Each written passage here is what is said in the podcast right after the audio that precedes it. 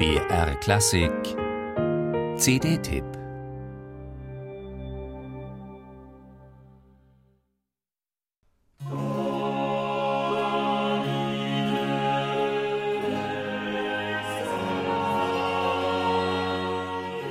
Schweigen wir von der Sache mit dem Konzertsaal.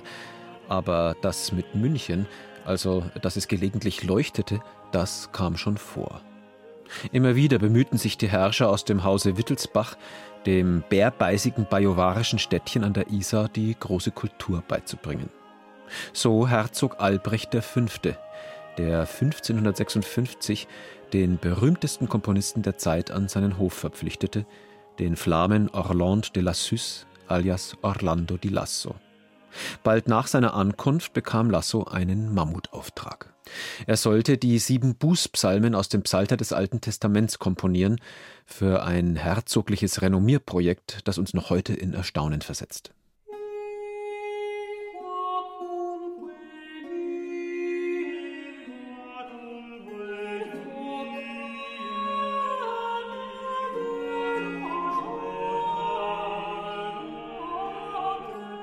An die zehn Jahre dauerte es, bis der Münchner Hofmaler Hans Mielich aus Lassos Kompositionen eine der großartigsten Musikhandschriften aller Zeiten gezaubert hatte.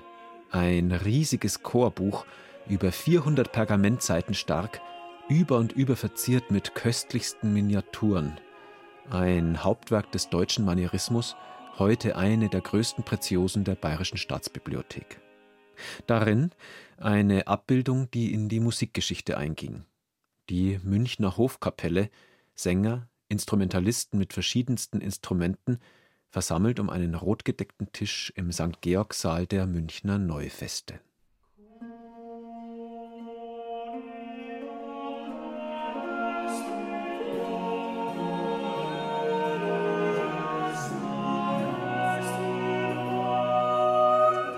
Was dachten sich Florian Wiesinger und Bernd Reiner vom Ensemble Dolce Risonanza, was, wenn diese Miniaturen genau das darstellten, also eben eine Aufführung von Lassos Bußpsalmen?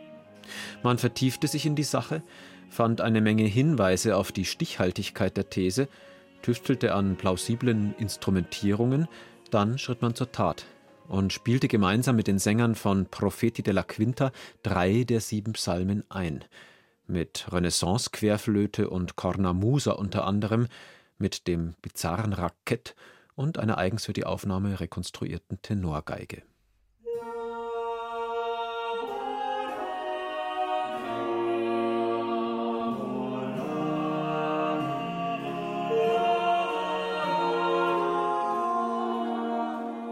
Wer wagt, gewinnt. Lassos weit ausladende Kompositionen die in normalen A cappella-Fassungen schon mal etwas länglich und einförmig daherkommen, geraten unter dem behutsam kraftvollen Zugriff der Sänger und Instrumentalisten in immer neue Schwebezustände. Eine feine Dramaturgie der Besetzungen und der Dynamik lässt die hier versammelten Gefühlszustände zwischen Not, Zerknirschung und Heilsgewissheit in großen Steigerungswellen anfluten. Aha, das also ist der Lasso, der den Zeitgenossen als der genialste, emotionalste musikalische Textausdeuter von allen galt. Seine Bußpsalmen offenbaren sich in dieser Interpretation als Mielichs wunderbaren Miniaturen absolut ebenbürtig an Farbe, Strahl und Suggestionskraft. Meisterwerke aus Meditation und Ekstase.